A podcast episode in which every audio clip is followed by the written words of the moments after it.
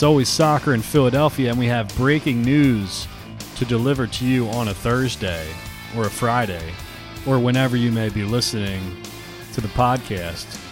But the news is that your Philadelphia Union are the hottest team in town. Well, there's only two teams playing right now. It's the Philadelphia Phillies and the Philadelphia Union, so only one of them can be the hottest team in town, but it does happen to be your team, your town, your Philadelphia Union. And we're going to talk about that today on the podcast, a special uh, mailbag episode. Kevin Kinkead here with Baxter, who is uh, he's he's moved the the uh, window curtains out of the way, and he's kind of like laying on the ground looking out the front window. So yeah, I didn't really have a guest lined up for this week, and uh, Dave only usually we only do like once every other week where he's here in studio. So, um, you know, but I figured after after another huge win, uh, five in a row in all competitions, four in a row in the league, that we should do at least something, right? So, uh, your questions, comments, and concerns. That's what we're gonna do for the podcast. Maybe if maybe if you're lucky, we'll do some. Uh, we'll do some mean crossing broad comments as well because I think there were a couple from a story that I wrote today. But anyway, without further ado, let's get right into it. Josh Foreman, what exactly have the Union done that is different from the beginning of the season slash when they were bad? Is it as simple as getting Scory, Bur- Scory Burke? That's a good one. And uh, call acclimated. Uh, yeah, well, yes and no. Uh, to use a line that John Hackworth liked to use, yes and no. Uh, you know, Corey Burke starting, scoring. You know, he's making good runs in the final third. You know, CJ playing on the wing now. You know, the, the goal scoring and the hold up play, that burden has been – lifted off his shoulders. You know, it's it's not like he's you know the onus of of having to do everything is not there anymore. So he's not getting killed by a couple of center backs. He doesn't have his back to goal all the time. He's actually pretty good when he's running at people. Jack Elliott came back into lineup playing lights out at right center back. Uh, really good passer of the ball. Doesn't make the mistakes that Mark McKenzie was making. Um, Andre Blake look, looking more like himself. Not to say that he wasn't himself earlier in the year or even last year, but just making you know highlight reel saves. Uh, you know, it's clicking in the midfield. Dockal, Medunjanin, and Bedoya and kind of understand each other's strengths now, how each of them play. Because um, two of them really are non-traditional kind of midfielders if you think about it, but they understand the spacing. Uh, the fullbacks have been really good. Ray Gaddis, Keegan Rosenberry, very good passers, playing at a high level. What else? What am I missing? Um, Pico continues to be good on the left hand side. You know, they're doing all this, still getting nothing from David Accam, you know, uh, who was supposed to be kind of the difference maker this year. So, yeah, it's a lot of different things. John Mansour, with the chances the Union midfield stays intact for 2019? Dockal, Medunjanin, and Bedoya. Um, I mean, they, they're, well, they relatively high, I think. You know, if, if you like what you see from Dockal now, I guess he's, what, up to second or third in, in assists now in the league that should be enough for you to want to to want to bring him back next year. You know, um, Haris Medunjanin signed for next year, Bedoya is good. Um, so yeah, I mean, why wouldn't you? Uh, why wouldn't you want to keep going that route? You know, unless something happens with Dockal where you can't get him back, but I, I can't imagine that's not the case.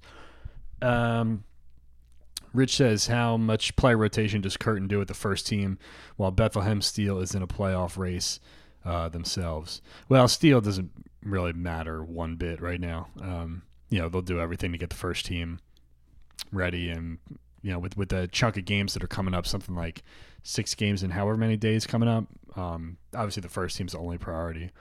Uh, Mike Markowitz says, "Any idea why MLS schedules games on Sunday in September and October to go head to head with the NFL?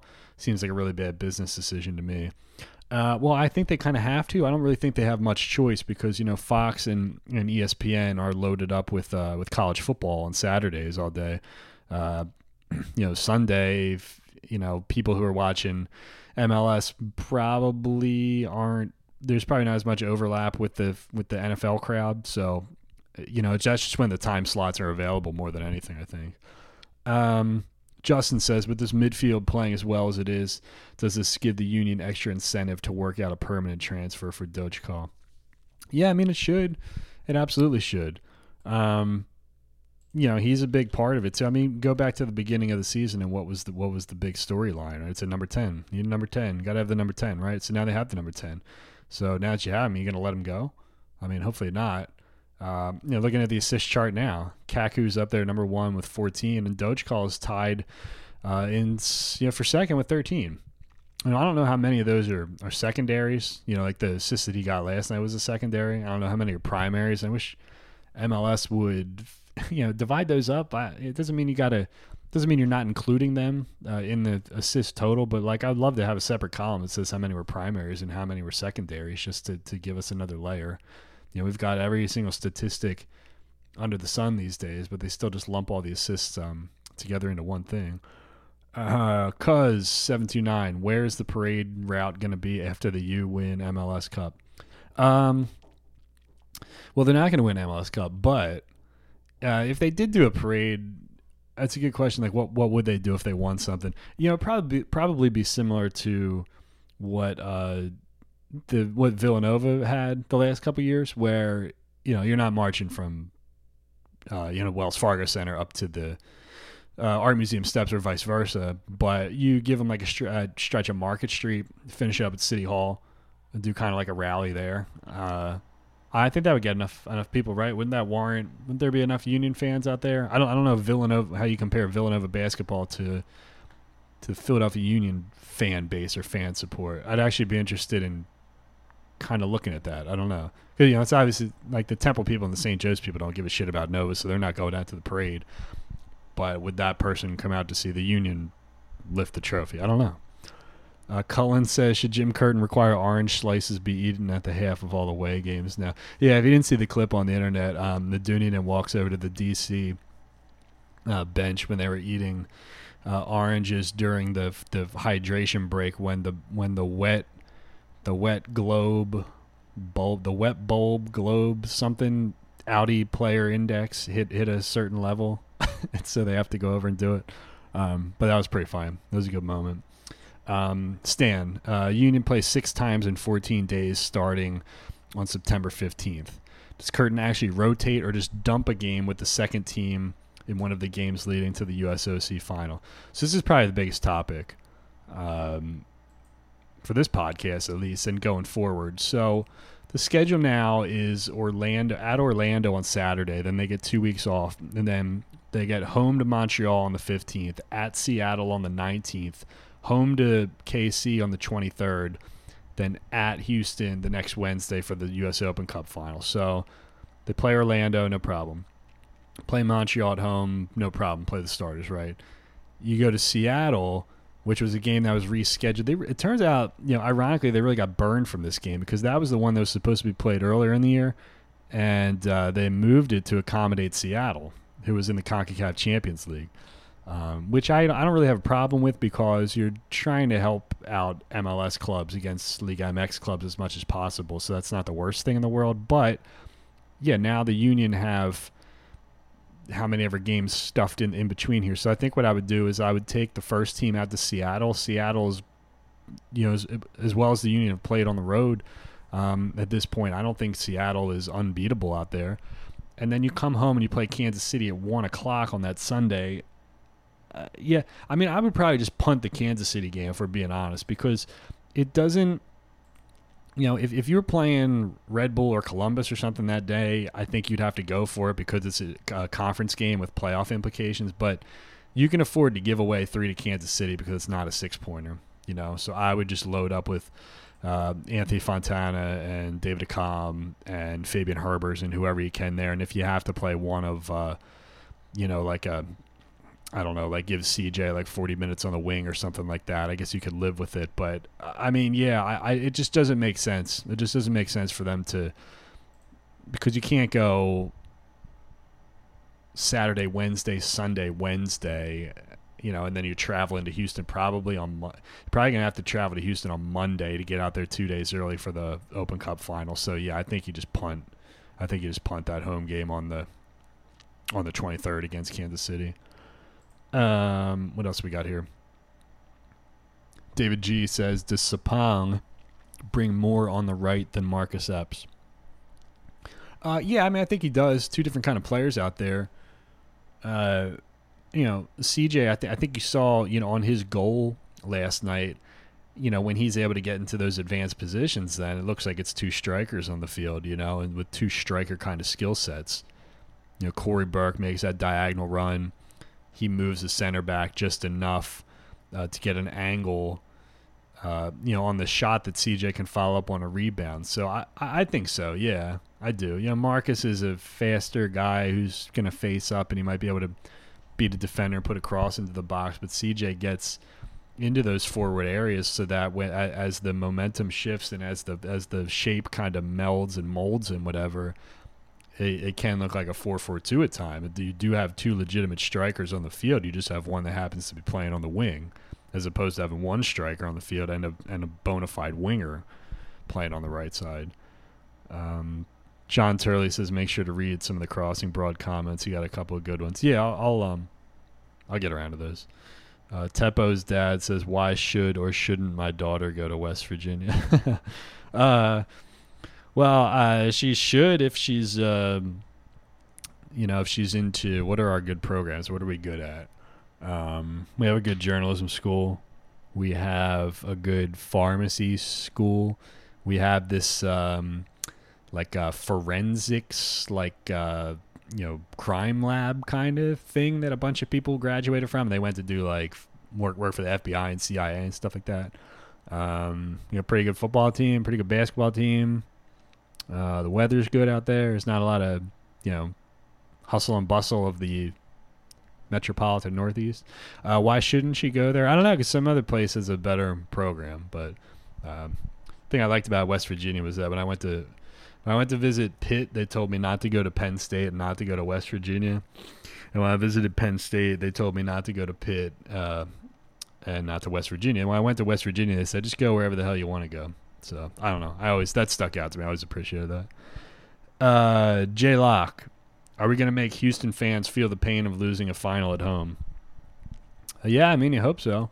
Uh, Houston is not playing well. I think they lo- they lost to Red Bull uh, last night.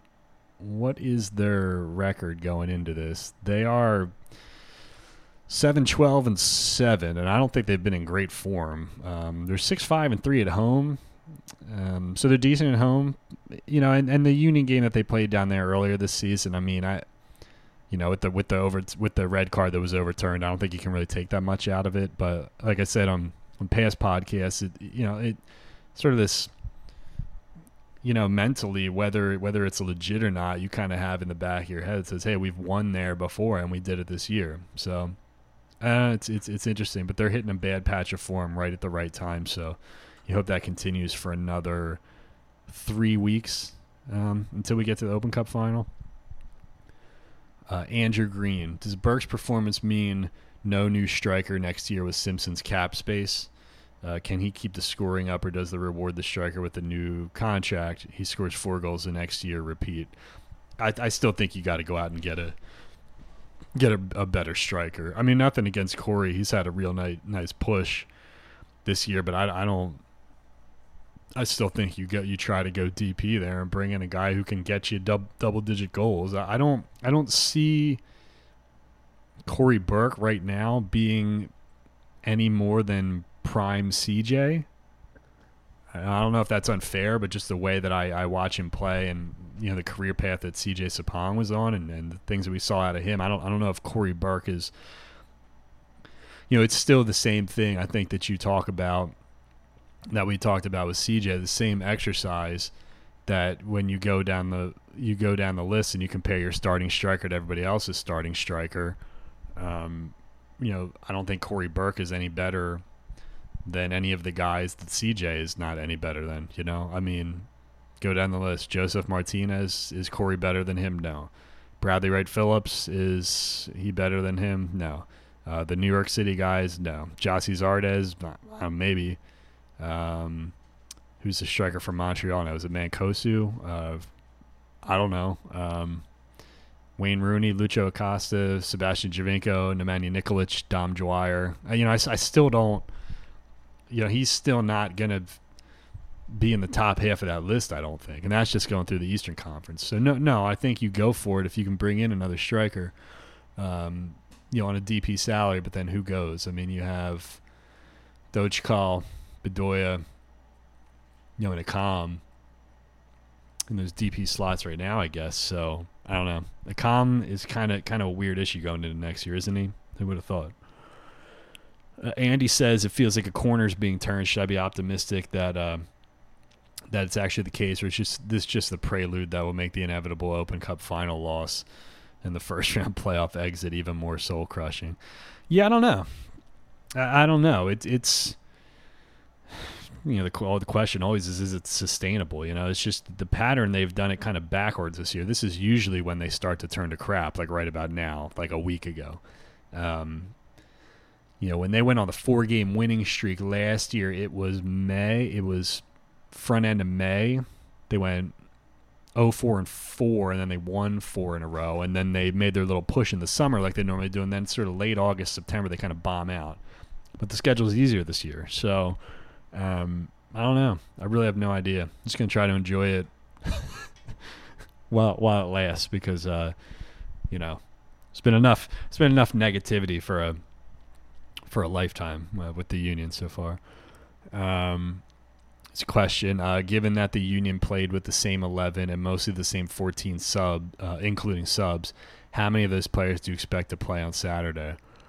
Uh, you know, Accam could come in for sure. Um, maybe Herbers gets a run. Ilsinho, you could start Ilsinho if you wanted. Um, Derek Jones is kind of in this closer role right now. Um, Marcus Epps, maybe put him on the bench, put him in the 18 this time around. Yeah, I don't know. That's a weird thing. Um, you know, because Jim is all, Jim's Jim Curtin's philosophy has always been, you know, he rarely changes anything when it's working. Uh, and it's for the most part they've been okay with, with that from a fitness standpoint. You know, they trust the sports science. Um, I don't really think they run into noticeable fatigue issues. You know, I, I think they, for the most part, at this point, they don't need to be practicing. Are they going to practice? They practice. They put together a couple nice set piece routines last night. So it's more like walkthrough kind of stuff, you know. There's there's really nothing in practice they need to work on or or improve at this point. Maybe just continuing to shoot and try to, you know, work on stuff in the final third. But I don't know. I don't really think that's as, as big of a deal, you know. Um, Fear and Loathing in Chester. Assuming we can get four to six points out of the next two games, what's the best way to handle squad rotation before the Open Cup final? Yeah, with the Seattle. So I kind of answered that. You know, I, I just think you punt KC. I think you do. Um, and put all your eggs in the basket for, for the Open Cup. Nobody's going to be sitting there saying, "Well, why didn't you go for it against Kansas City?" I mean, it's it's ideal. You know, imagine if that Columbus game was on the Sunday before the Open Cup and you had to deal with that shit. You know, where if you think, you know, this team's right above us, we can jump them in a six pointer and, and solidify a home playoff spot, or we can punt it and go to the Open Cup final. So I think it's kind of a blessing in disguise that they get that rare, like, late season Western Conference team coming out. Um, Ezra from the Bagel Bistro. or I don't even know. I don't even know what the bagel thing is. I didn't. I didn't ask Ezra when I met him a couple weeks ago. Does Bobby Warshaw's claim that he's higher on Philadelphia than anyone else in the country, uh, parentheses, complete bullshit, make you question his integrity and sanity? if not, uh, what will? So I can work on that. No, I mean, I didn't. I didn't think Bobby was like totally off base. I mean, it's it's not. You know, I think it's a little, you know, hyperbole to kind of talk about the union as if they're world beaters or something. I mean, there's still a team that's one game above 500 with a negative what now a negative two goal differential. So no, they're not they're not going to beat the pants off anybody. I don't I don't think anybody's saying that.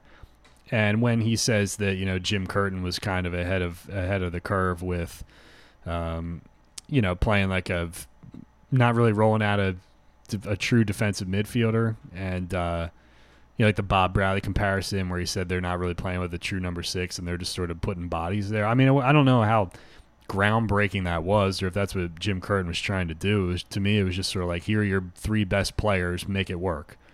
You know, Medunjanin you're going to have on the field, Bedoya you're going to have on the field. And uh, made the most sense to play them as kind of a weird 6 8 combination. So I don't, I don't know if Jim was sitting there thinking, hey, I'm going to, you know, reinvent the wheel with this combination of players. I think it was just sort of what was available to him and what made the most sense, you know.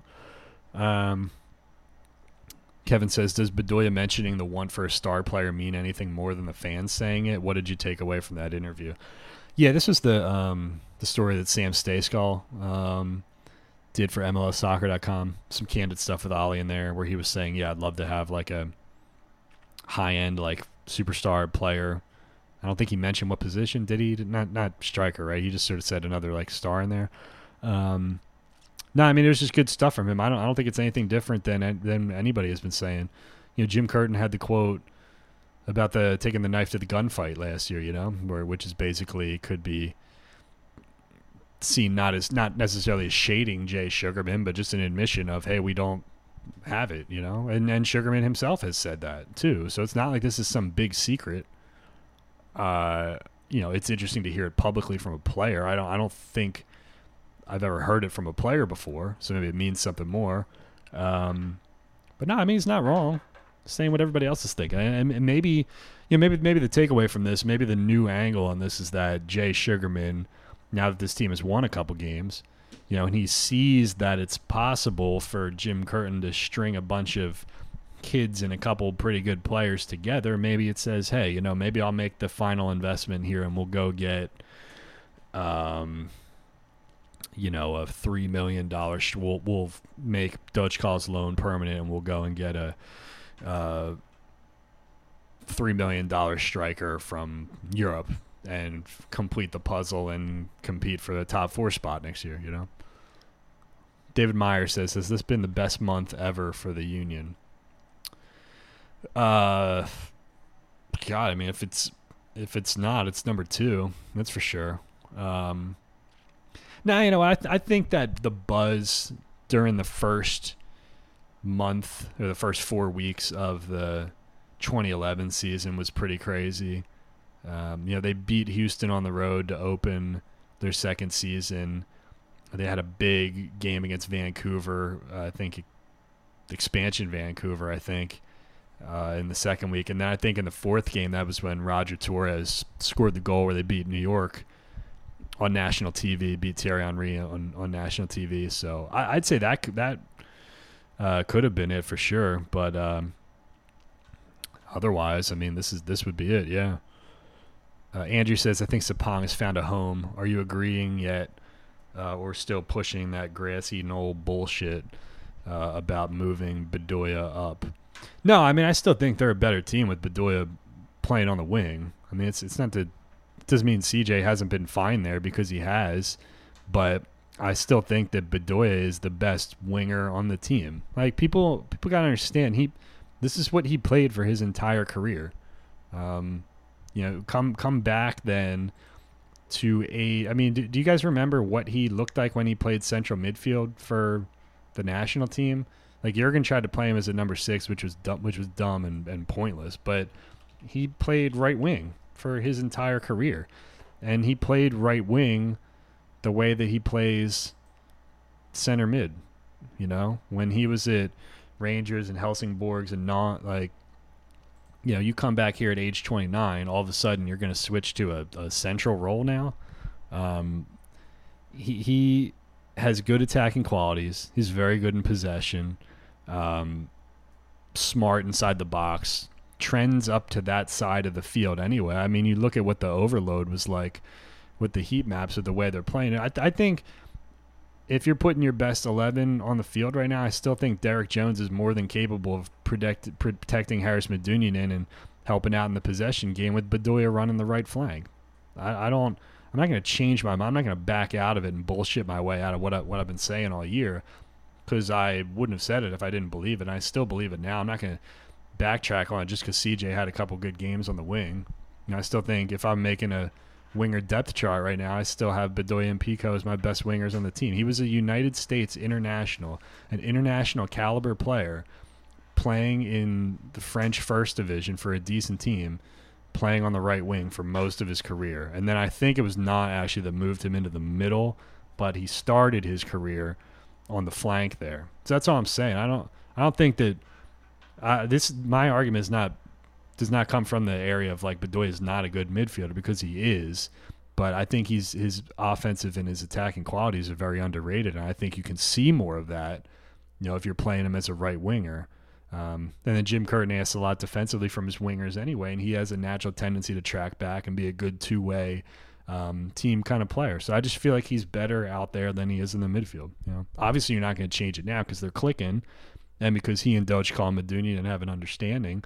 But if I'm going to go back to the beginning of the year, when Accam was struggling and Sapong was struggling and whatnot, there was a large chunk of time there where it would have made a lot of sense for Bedoya to play on the right. You know, uh, they played tried playing him as a ten, he wasn't a ten. Jurgen tried playing him as a six, he wasn't a six. So he's either this eight that they have him playing now or a right winger. Um, Derek says, "Who will Celtic sign by Friday?" Uh, I don't know, but hopefully somebody good, right? Because they don't. Um, uh, didn't they crash out of the Champions League or something? Are they in the Europa League now? I can't remember. Um, there's this guy, Darren Farley, who uh, does. Uh, he's a Scottish dude or or English, I can't remember, who does these amazing impressions. By the way, um, and speaking of uh, um, Celtic, he does a really really good um, Brendan Rodgers, which I can't pull. I can't pull up on the computer because uh, I can't do uh, something with the sound card. I can't play audio out of the computer and record at the same time. But I think I can pull it up on my phone here. so I just want to play. Um, this he does these impersonations. He does Wayne Rooney. He does a good um, Jamie Carragher. He does a good of who's the Tottenham striker? Jesus Christ, Harry Kane. He was a really good Harry Kane, but his best one is Brendan Rodgers by far. So let me just um, this is about this is like after week one. I think Celtic tied like tied a team or something like that. And so he's talking about like Rangers and Celtic and stuff like that. All right, here's uh, Darren Farley. Uh, first game, first win. Well, I'm very proud. I'm very proud. I think the players worked very hard, very hard, and the, you, you're not going to get a more difficult game than Livingston. It's one of the biggest games in world football. So to win the game 3 1, I was very proud. It was the biggest the, the greatest performance I've seen from the players since I've been here. So I'm very proud, certainly, but it's going to be very difficult. It's going to be very difficult because Hearts and Hibernian, they're top of the league on goal difference. So whether or not we can catch them, I don't know. Uh, if we do, hopefully we can. Certainly, we've only got you know 300 games to catch them, so hopefully we can certainly do that. So, but we show great character. Your two main rivals, Rangers and Aberdeen, played a, a 1 1 draw. Did you manage to see the game, Brendan? Well, I did. I did. It was a t- terrific game. It really was a terrific game. Some of the throw-ins and the, and the goal kicks there were terrific. I mean, I, I, I, thought Stevie, you know, it certainly set them up really good, and they did really well. You know, certainly. And, and after watching the game, I've got to say uh, I'm physically shaking in my boots, physically, because it's going to be very difficult to beat them. They're, they're, they're two incredible. they're two incredible teams. Listen, you're not going to get a harder game than Livingston, and I'm very proud of the players. Very proud. Uh, that guy's name's Darren Farley. Um, I just xed out of his thing, so I can't give you the link to it, but I'll I'll share it or something on Twitter. So let me let me get back to the uh, thing here and find out where I where I was. Uh, let me see. I did that one. I did that one. I did that one. Um. Okay, Phil Soccer eight. Uh, the biggest limit on Trusty's upside appears to be just horrific distribution. Do you think this is something that can be improved? Yeah, yeah, he hasn't been the greatest passer of the ball. I, I think, yeah, I think he can learn a lot from from watching Elliott right next to him. You know, where um, he doesn't. I think tr- one of the things with Trusty is that I think sometimes he's a little too quick to want to try to try that try to hit that huge long diagonal over the top. And when you're when you're a center back, this happens to to all of all of us because it, honestly you just kind of get a little bit bored back there sometimes in possession. I mean, you're basically just knocking it to your fullback and your um, defensive midfielder, right? And everybody and the defensive midfielder always wants like a bazillion touches on the ball, you know, right? But but you want to try something fancy every so often, right? So you try that Hollywood pass and Trusty, I think the thing with Elliott when he hits that, he, I I'd like to actually f- look at his passing charts if I could, I because I, I feel like he drives more of them. Um, I, I want to say they're like lower. They're a little lower trajectory, so it's easier for the strikers to kind of run onto. I think Trusty's Trusty's long balls kind of get held up a little bit um, in the air, and they kind of get some backspin on it. But but I think Elliott's probably a little bit a bit better at driving those I think he hit one last night that, that Burke was able to get to the near side. So he was playing right center back, long ball to the right side of the field instead of trying to hit that diagonal because it just takes longer to get over there. And, and most center backs, opposing center backs, are going to have a read on that. So yeah, I think that's probably the biggest thing with Trusty's Trusty's game. But that that comes with time. I mean, you know, it's like the same thing with goalkeepers. You know, the, you you don't sign a goalkeeper for distribution unless you're Pep Guardiola. Uh, you know, shot stopping comes naturally, and that's what they're there to do. Number one, and then you work on the the distribution side of the game. Number two, and center backs, it's about reading and tackling and winning the ball and and being smart and making good decisions. And then the passing side of the game is always going to come with it. You know, that's not the first skill that anybody ever teaches a um, a center half. You know. Rich Ellis, who's the one player if you had to choose that is key to continuing the team's current form? Uh, who's the one player? Uh, God, I don't, I don't know. I don't. I mean, honestly, I don't think there is any one player. I think they're all playing really well. I guess, I guess Bedoya, maybe Dockal, Doch, Dockal or Bedoya. Medunjanin, I mean, obviously is is Medunjanin, and He, I still think he's a defensive liability. He got turnstiled last night. Um, you know, there was one instance in the early in the first half where I think when they hit the post, it was Rooney that hit the post. Uh, you know, he was pointing to Trusty to get back and cover this guy when Trusty was sprinting back 30 yards and Medunjanin was just standing there. So, and uh, Tommy Smyth, of course, did not explain anything tactically interesting about that play, which is kind of another sidebar topic for another time. But Derek says, uh, looking at the last eight games, how many of them are must win for us to get the fourth play, place spot? Well, you got to beat Columbus at Columbus. I mean, that's going to be the key. Um, yeah, after the Open Cup game, you have at Columbus, home to Minnesota, home to Red Bull, and at New York City FC. So I, I don't, you know, with the, with that New York City game, maybe they're already solidified in a position where it doesn't matter for them, and maybe they rest a guy or two. Uh, Red Bull, you can beat at home. Minnesota, you can beat at home. Columbus, I don't know what happens with that one, but if you can at least get a point out of there, you can put yourself in a situation where maybe you can. Um, let me pull up the Columbus schedule and see what they have because now we're getting to that point where it's kind of going team by team here and seeing seeing how it boils down. So Columbus plays home to New York, at Dallas, at Portland. That's those are three tough games. Home to Colorado, win. Home to Philadelphia, at Montreal, at Orlando, and home to Minnesota. Okay, so they get to beat up on Minnesota at home too and they get at Montreal at Orlando. Yeah, I mean, I don't listen. I mean that D- Dallas and at Portland. I mean, Philly might be fourth by that point. Um, you know, and then I think Columbus might get back in with a with a Colorado win, and then the Union come in. So that's probably going to come down to the Union um, Union Columbus game. Go figure. Um, where does Clint Dempsey fall on the list of all time great USMNT players? God, I mean, top three easily. I'd like to look back at his career and Landon's career and see who scored the bigger goals against the better teams. Um, you know, Dempsey, Clint had a couple big World Cup goals, but so did Landon. Um,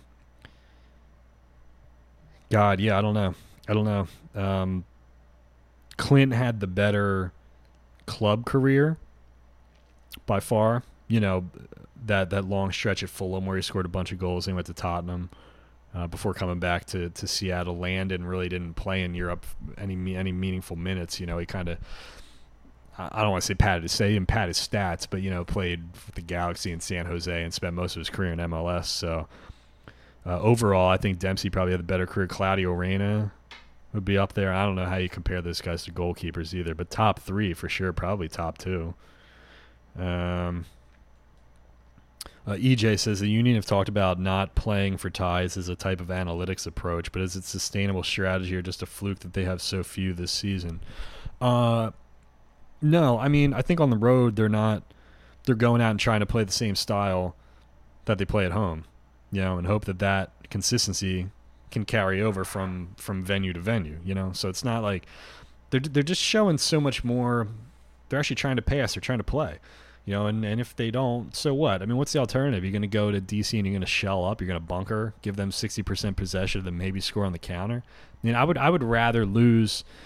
You know, I know getting a point on the road is always good, but it doesn't matter if you lose two other road games if you win the third one and you get three to make up for it. What's the difference between three three road draws playing a shitty style versus losing two road games and winning one. You get the same amount of points, uh, and you get continuity in the style and the and the way that you play. So I don't I don't really I appreciate what they're doing this year. I, I don't I don't know too much about the um, analytics side of it, but seems sustainable to me. Whatever they're doing.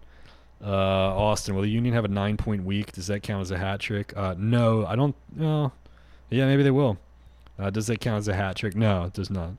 Uh, Jack Fritzadelphia is legendary. We're gonna snag that four seed, right? Uh, I have no idea.